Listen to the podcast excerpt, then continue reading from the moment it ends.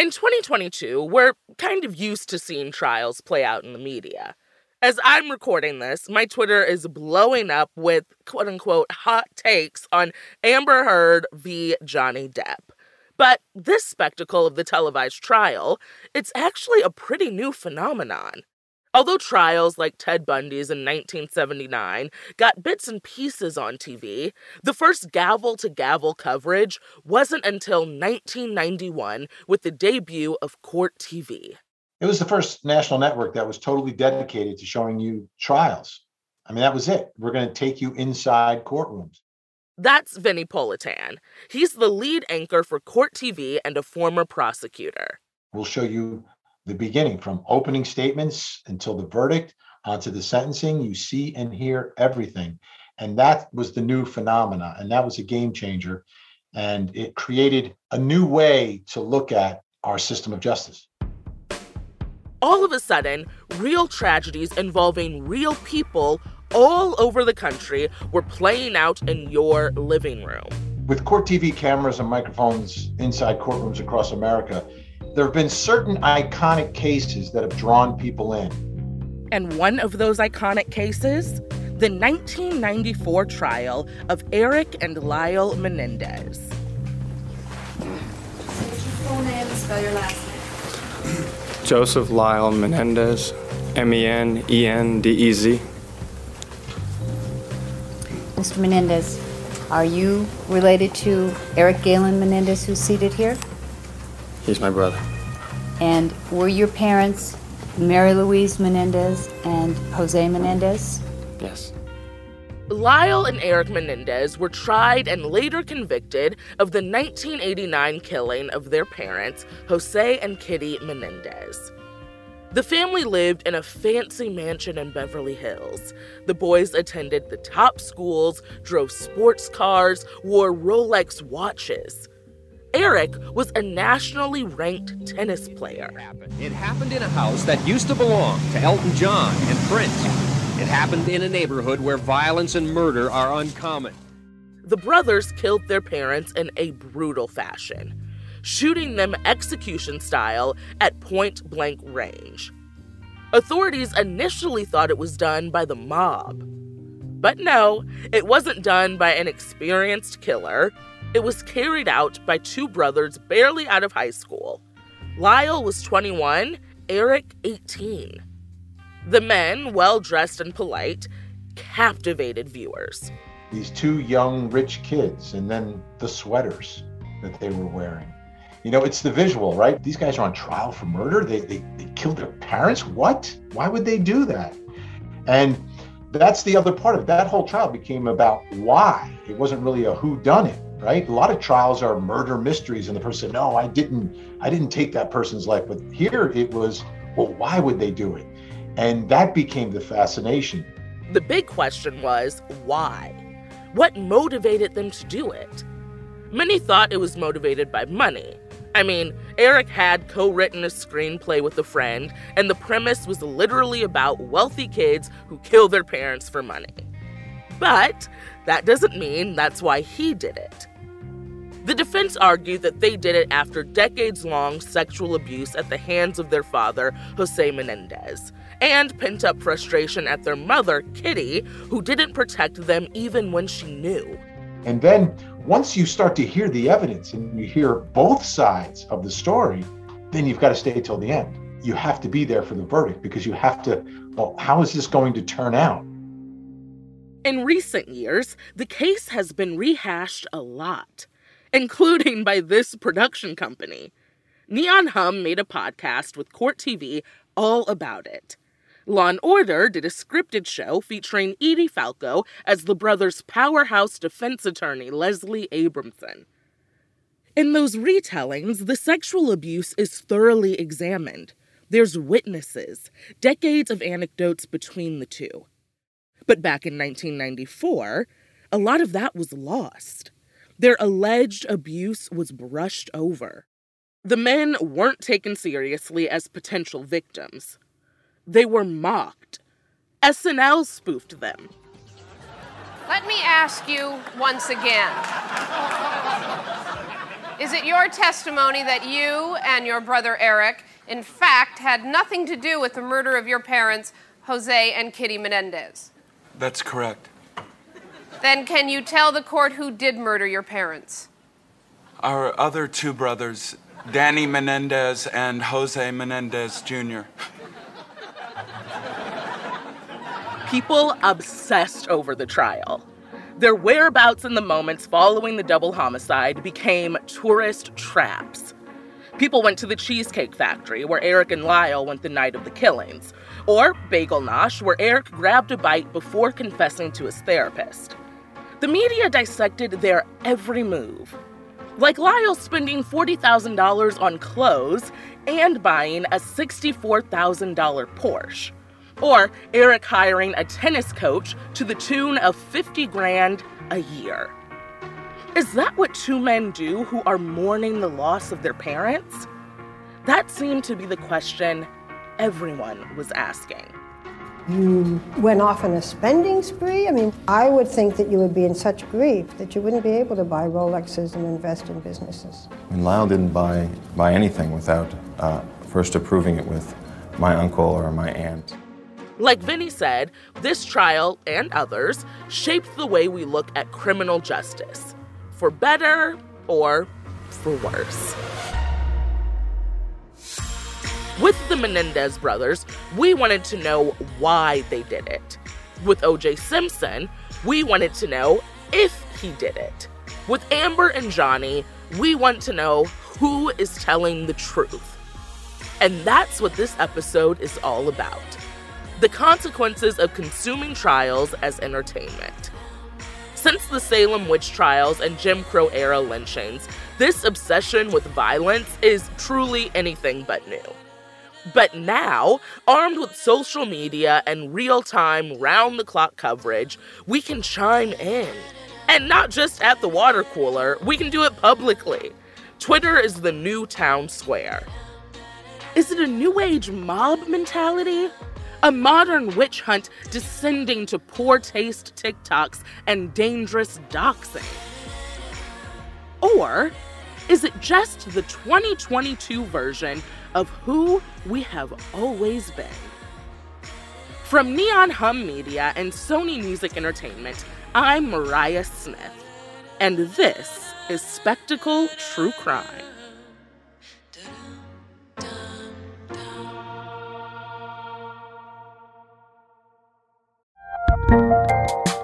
There's a lot happening these days, but I have just the thing to get you up to speed on what matters without taking too much of your time. The Seven from the Washington Post is a podcast that gives you the seven most important and interesting stories, and we always try to save room for something fun. You get it all in about seven minutes or less. I'm Hannah Jewell. I'll get you caught up with the seven every weekday. So follow the seven right now. This is Chilling Tales for Dark Nights.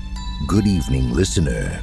I'm Steve Taylor, your host to a horror anthology podcast where we ask you to depart from your safe perception of reality to descend with us into the frightening depths and dark corners of twisted imaginations.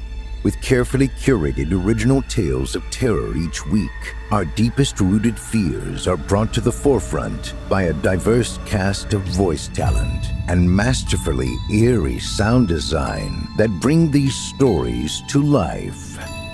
We'll give you tales of unnerving encounters with the occult, harrowing hauntings, and sinister seances that show just how darkness knows no bounds. Make sure to check out Chilling Tales for Dark Nights on Apple Podcasts, Spotify, or wherever you get your podcasts.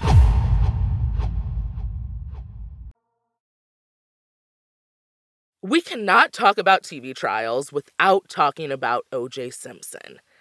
And I mean, we were skeptical about how to approach it because there is just so much to OJ. So we knew we had to call in an expert. But not just any expert, an expert who did an 18 episode series on OJ for the podcast You're Wrong About. You probably know this voice. My name is Sarah Marshall, and I make podcasts. We wanted to know why she decided to re examine the case in such depth.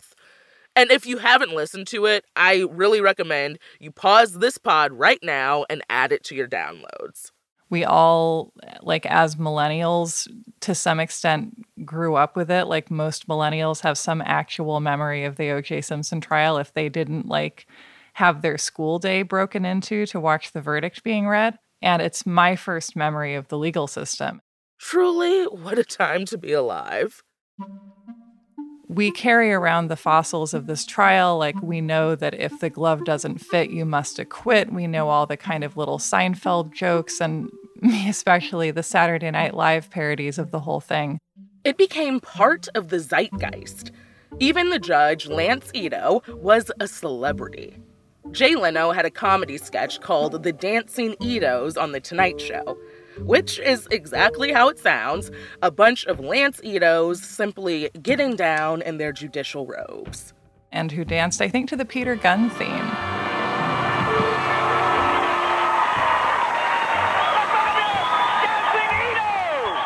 And like, I don't know, it really speaks to this time when like a judge could be this famous and this known to people. Part of the reason the Simpson saga gripped the nation was because it was long. From his arrest to the end of the trial, which ended very controversially in his acquittal, 16 months passed. And during those 16 months, it was essentially all America could talk about. So even if you didn't want to talk about OJ at happy hour or while you're passing the turkey at Thanksgiving, you kind of didn't have a choice.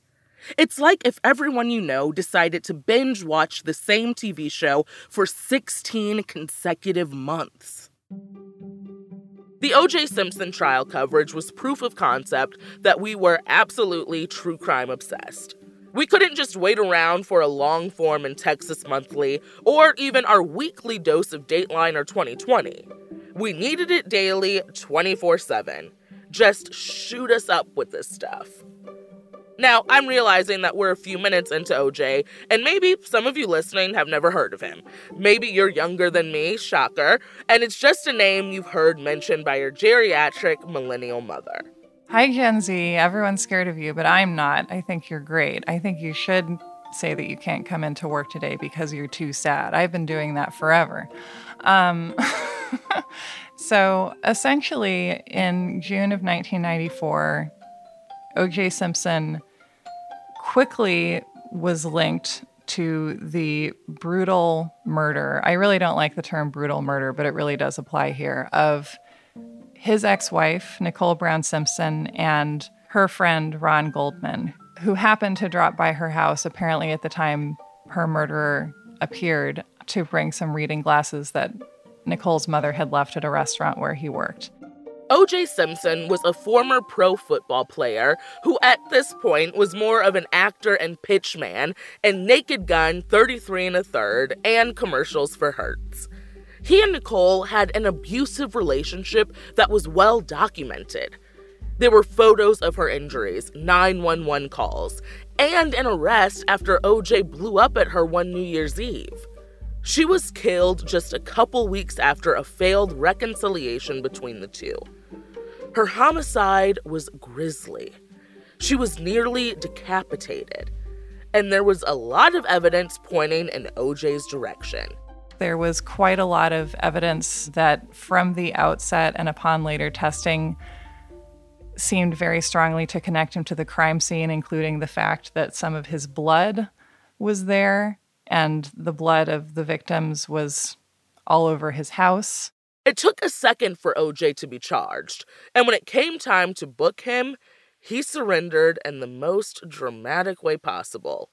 I thought I'd bring in our lead producer, Joanna Clay, to discuss this.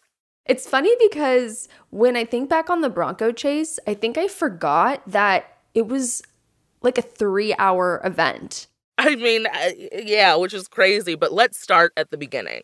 Yeah. So to take us back, it's June 17th, 1994. So, five days after the murders of Nicole Brown Simpson and Ron Goldman. And OJ has been formally charged with their murders. And OJ at this point is supposed to turn himself in. Right. His attorneys had negotiated this situation with the DA where it seemed they would just show up at Robert Kardashian's house and get him. For those of you who uh, haven't put it together, Robert Kardashian is the father of the famed Kardashians, Kim, Kourtney, Khloe, and Robert. But he was also on OJ's dream team of lawyers and only one of the many figures that are, you know, were popular then for this reason and are now popular for many different reasons, including Faye Resnick and Kris Jenner. Yes. So OJ was at Robert Kardashian's house with the intention to surrender there to police. But at the last minute, OJ ducks out the back door of the house and jumps in a white Ford Bronco with his pal Al Cowlings. And Al Cowlings was someone he played football with at USC and with the Buffalo Bills. So now you have OJ on the run in his Bronco, the now infamous Bronco, and it's not like speeding off. It actually is going at sort of a slow speed along the freeway. And you look at the pictures, and there's just a trail of cop cars following him. It's so surreal. And one of the, I think earlier you asked me my first memory of this, and I was like, oh, I remember now the photo, the images of these cars on the highway. The presumed uh, vehicle of O.J. Simpson is still traveling very slowly northbound along the 5 freeway, uh, coming up again towards the 91 intersection. At that point, we'll just have to wait and see which way he's going to go. But uh... it's so funny to hear like the news guys in the helicopter talking about it because usually they're probably following like a high speed chase, but in this case, they were following OJ going 35 miles per hour on the 405. And, and it's pretty crazy how quickly, you know, this isn't in the age of Twitter and smartphones, but people were quickly tuned in. Pretty soon after he had left Robert Kardashian's, you know, on the radio, people are hearing about this. And as they're driving on the freeway, they like see OJ and they start pulling over. And so there's people pulled over on the side of the freeway, gathering on overpasses. Yeah, it's wild. Also, is wild, not only that, is that people aren't pulling over just to, you know, allow the cops to do their job. They're pulling over because they're rooting for OJ. It is wild because it's one of the earliest moments, I think, with celebrity trials where people are just rooting for the public figure because they are a public figure and had some sort of impact in their life outside of what they were charged with, I think. Totally. And there was people on the side of the road holding signs that said like, "We love the juice, save the juice." And what sticks out to me when I was looking at these photos, I was like, did you just have poster board in your trunk and a Sharpie? Like, how did you so quickly put that together? Because again, the, uh, the Highway Patrol does not want to intimidate, and I repeat, do not want to intimidate this vehicle into doing anything that uh, they really don't want them to do. And the main thing is to get him pulled over as safely as possible while this is all going on, his attorneys are truly scrambling. Bob Shapiro, one of his other attorneys, holds a press conference saying OJ could be suicidal. Robert Kardashian reads a suicide note that he allegedly left behind. Don't feel sorry for me. I've had a great life, great friends.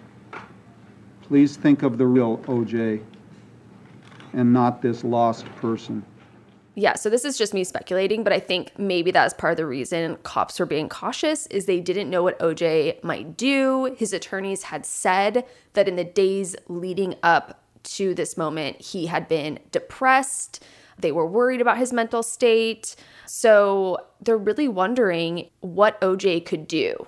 Yeah, and on top of that, everyone is watching, so I think the cops were on their best behavior. Yeah, 100%. I mean, they knew that they were on television the whole time. So obviously that's going to impact your behavior, especially when you have the reputation that LAPD does and did.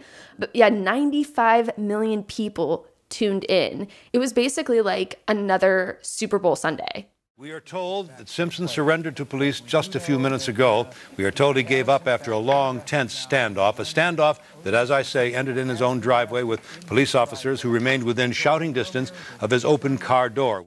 So this two hour chase ends at his Brentwood mansion. And it ends at the mansion. It's part of this three hour long saga. And also that chase, being in that car for two hours following him at such a slow speed, can I can only imagine how truly relieved everyone was that it was over. So Al gets out actually and does go in the house, but OJ stays in the car and he has a gun. There were reports that he had been like holding it to his head during the chase. So he was armed. I mean, absolutely chaotic and absolutely dangerous, which does nothing to help his cause. So apparently it took about an hour to coax him out, but they did. And I learned about from Sarah Marshall, and you're wrong about that apparently it was dark out when this happened too, and the TV helicopters weren't able to shine lights. So we don't have any images of him surrendering, of him getting cuffs put on him. But reports said that when he did surrender, he was clutching a framed family photo. Yeah, and it's so fascinating because it is almost like you know, I know there are other factors at play, but I wonder if even after this two hour journey and then the hour to get him out of the car, if there were some other motives at play to make sure there's no actual footage of him surrendering. Yeah, like you would think in any other situation, obviously TV cameras are going to motivate you to act a certain way, but you would think an armed black man in America who just led cops on a chase, you would just think it would end a little bit differently. Uh, OJ was is such a person even now. He's sort of removed from his blackness. People don't see him as a black man; they see him as simply OJ Simpson, who has his main quality is being OJ Simpson. Yeah, it's like his wealth, status, celebrity superseded everything. So the whole time during the chase, there was this desire to talk to his mother. So when he surrenders, before he's actually cuffed, they let him go inside the house, call his mom, use the bathroom, and drink a glass of juice. I mean, just the courtesy extended to this man who is allegedly committed a double homicide is crazy. People watching, there was a lot of theories about why he decided to jump in the car with Al Cowlings. Like, what was the plan? But what is interesting is when OJ finally did surrender and Al did, they found some stuff in the Bronco. They found a fake mustache, a goatee, a passport. Cowlings had taken out $9,000 in cash. My God, that tells a larger story, obviously, than the chase ever could. It's like, even though he had planned to surrender at Robert Kardashian's house and then allegedly at the last minute decided to sneak out and allegedly had the suicide note, he was playing a long game. He was trying to get out of Dodge forever. Yeah, like OJ with his note, you know, told his kids he loved him and everything, but it seems like he was ready to start fresh in Mexico or something.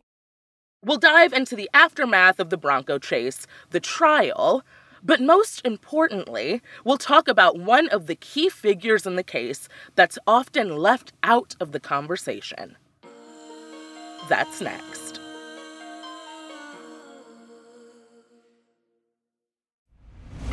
I'm Nick Friedman.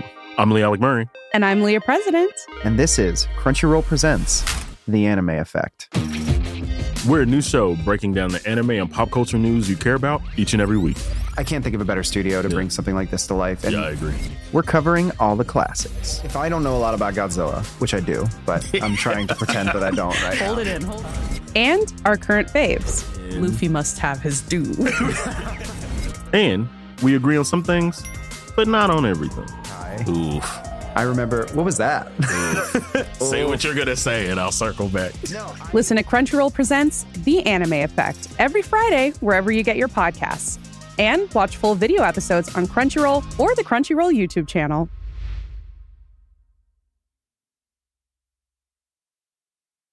If you're looking for a smoking gun, I can absolutely guarantee you, you will not find it. In October 2001, a series of letters filled with a deadly powder called anthrax were dropped into the U.S. mail system. What started as an unprecedented case turned into an unsettling mystery. Who sent these deadly letters? And why? From Campside Media and Sony Music Entertainment, I'm Josh Dean, and this is Cover Up Season 4 The Anthrax Threat. Available now. What if you could become stronger, more resilient, cure disease, and all you have to do is get naked in the cold and breathe. You get into ice water, and instead of like freaking out, you relax. It's called the Wim Hof Method, and Gwyneth Paltrow and Justin Bieber love it. I do the ice plunge because it's good for your body. But there's also a dark side. How many people have died doing the Wim Hof method? We can override even death. Listen on the podcast Infamous. That's Infamous, playing now. For any person with a TV in the mid 90s, the Bronco chase and subsequent trial were historical moments. One of those, remember exactly where you were when it happened, JFK assassination, 9 11 type of event. The reason Sarah felt compelled to re examine the trial is that a key character was missing from a lot of the coverage. But Nicole has been completely lost to history. That was my pitch to people at the time. And this being a pre Ryan Murphy American Crime mm-hmm. Story universe, they were like, who cares? Essentially, more and much more nicely than that. But we're like, you know, there's like there's not really an interest in revisiting stuff that happened during the 90s and talking about stuff that we didn't notice. So like why bother? And I remained committed to the idea that people did want to hear about that. The focus was always OJ. That's why SNL could make fun of him. All right, right this way, folks. This is the master bedroom. Yeah, I decorated it myself. yeah, I was in here sleeping when the murders took place. Yeah, my proof? That's my bed.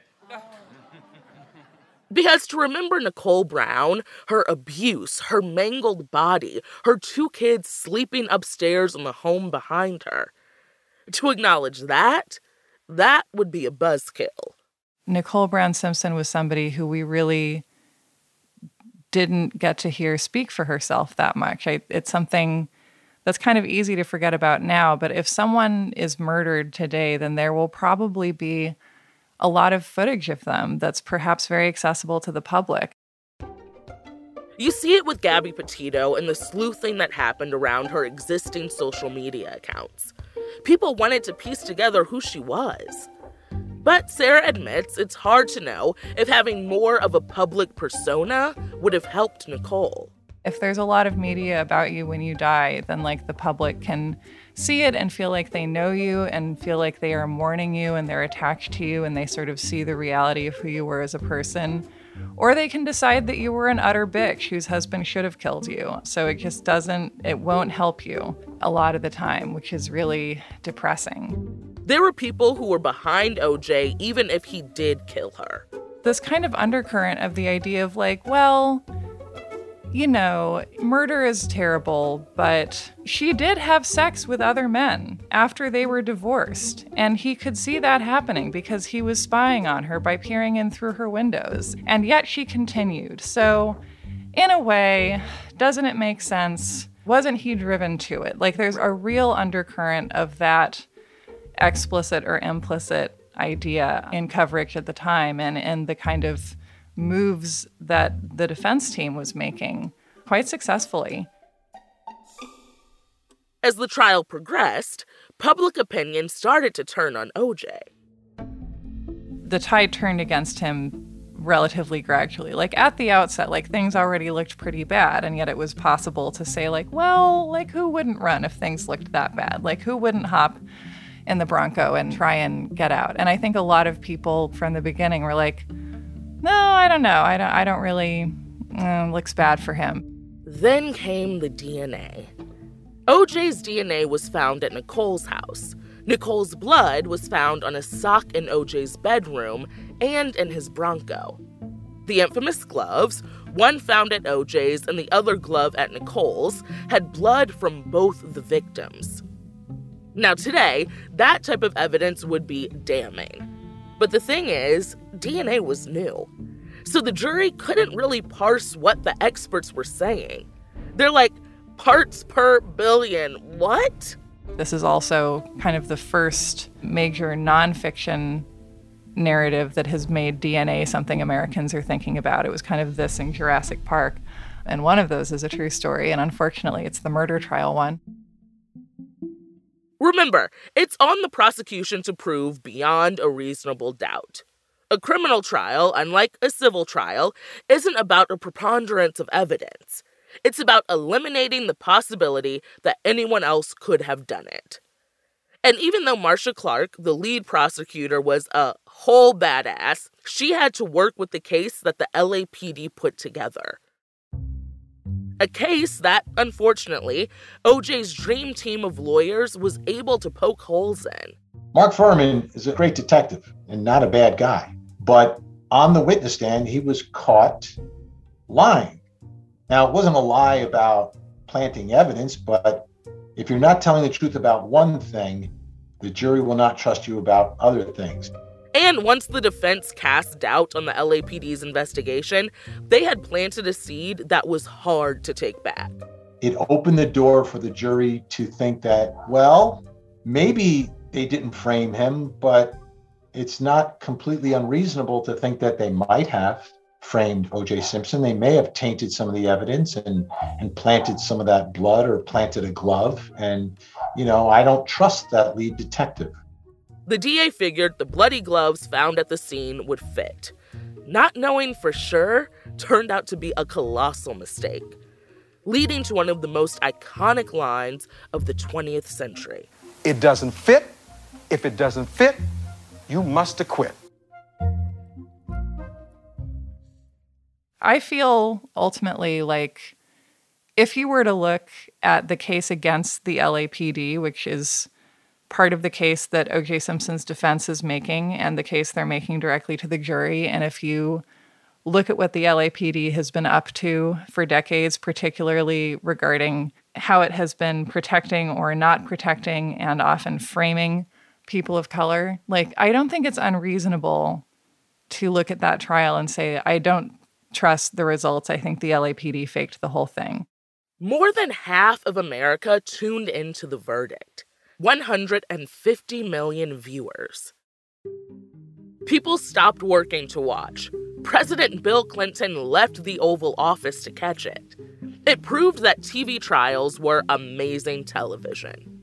And while opinions on the trial were contentious already, OJ's acquittal divided the nation particularly along racial lines.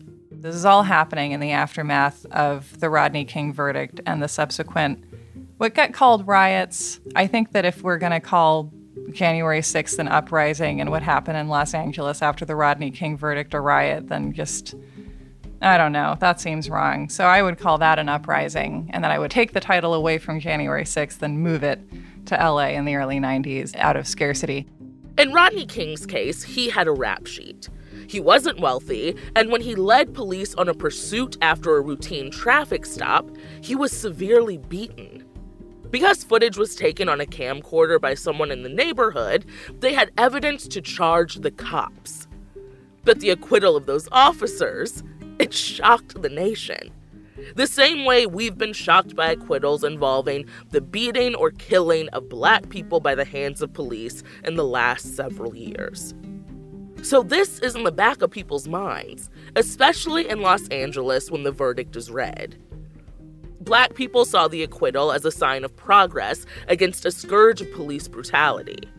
White people felt OJ used his wealth and celebrity to get off it's compelling to look at how delicately he was always treated by the LAPD. Like, I think what the trial itself revealed was that the LAPD perhaps only treated one black person with civility ever, and it was OJ Simpson.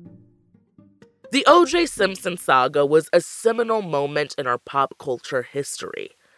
It turned legal proceedings into true crime entertainment pre World Wide Web, but peak 24 hour news cycle.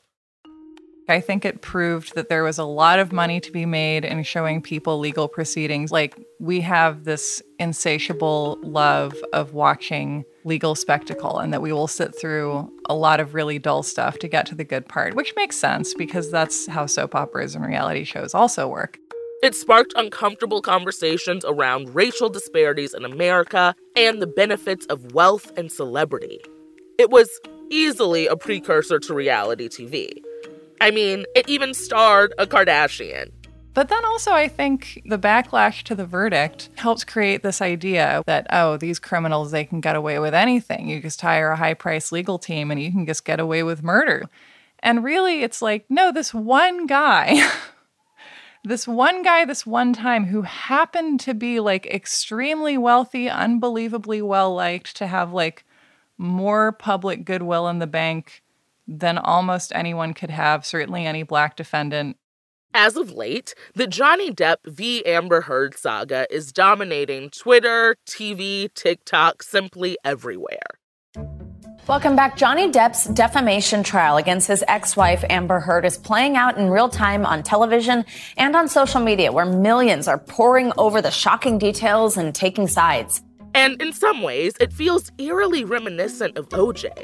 It's a case of he said, she said. She alleges a physically and emotionally abusive marriage at the hands of Johnny Depp. He says she's lying. Dozens of his fans, most of them women, stand outside the Virginia courtroom rooting for him.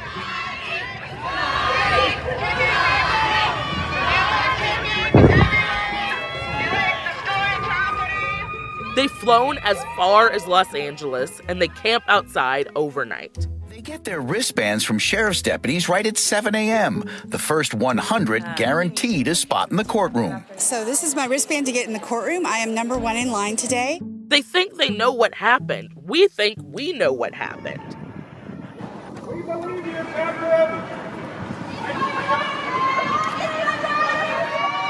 Johnny, everyone believes you. Everyone believes you. The attachment that you can have to somebody because you saw him on TV all those times somehow means that you know what kind of a husband he is. Like that, it just, it's, it doesn't work that way. Like, I'm sorry to say. This case is unique and that there's a mountain of evidence to deal with medical records, photos, conversations with friends and family, and you have the alleged victim alive. I just find it really disheartening that it seems like so many people are able to to go in with this attitude and watch her testify just being like she's making all of this up. She's like engaged in some kind of like long-term long con to take Johnny Depp down for some reason and everything she does is somehow proof of that because and you know and i this has always been true like this isn't new information but i think something we like to believe about trials or about any kind of consumption of narrative or media around a crime which is almost by definition something where there's some dispute about what actually happened and we have to figure out what did happen. We like to think we can figure it out. Just like oj we're quick to take sides. For the people who believe her, which includes us, when we look on Twitter and see people scouring her old press interviews for injuries, it feels dark. I mean, Nicole Brown talked about the mountain of makeup she'd have on hand to cover up her bruises. It's sad I even know that. I've seen, for example, a clip of like, here you are on James Corden when you were supposed to be, you know, have a split lip or something. And I think there's the implication of like, you weren't really injured, you couldn't have covered this up, but also like, how could you be fine? Like, how could you be pretending to be fine if you weren't fine? And it's like, do you know what being a woman is about? Like, that's 90% of it is just like pretending you're fine when you're not fine and also cleaning things. Tell me about it. Maybe a good but sad outcome of our obsession with these trials is it shows how subjective our system really is. Sure, a judge is impartial, but juries are carefully selected. Well, really eliminated. You remove the ones you don't think will support your side. Each side wants a jury that will be more receptive to their case or less receptive to their opponent's case. So they're not looking for a fair and impartial jury. They're looking for a partial jury, someone who's partial to their case. They'll never say that, and I try to get them to admit that on my television show, uh, but they never do. Maybe it's important to witness that, not to think we know all the facts, that we're the 13th juror, but to see how, in reality, these life or death decisions don't come down to fancy experts or attorneys. They come down to ordinary people. 12 ordinary people. Now that sounds like a reality TV show, doesn't it?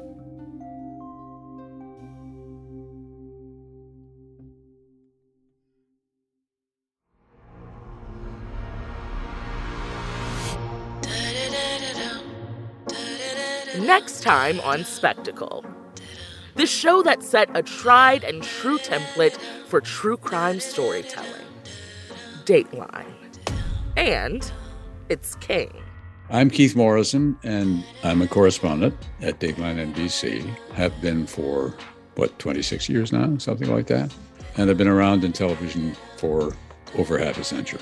But that's me. We'll dig into the essential ingredients that make a Dateline episode so good. This is part of the struggle that you go through as a journalist. How close do I get to somebody? Do I become friendly with them in order for them to tell me everything? Or do I keep standoffish in order for me to keep my journalistic remove? And we'll talk to the real people whose stories have ended up in Dateline podcasts, the news show, and adapted to scripted TV.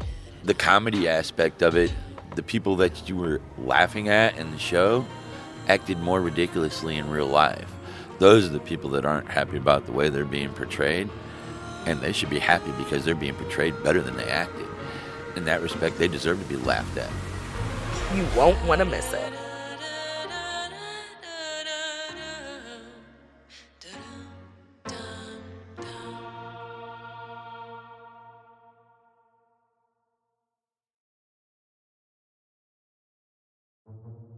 Spectacle True Crime is a production of Neon Hum Media and Sony Music Entertainment.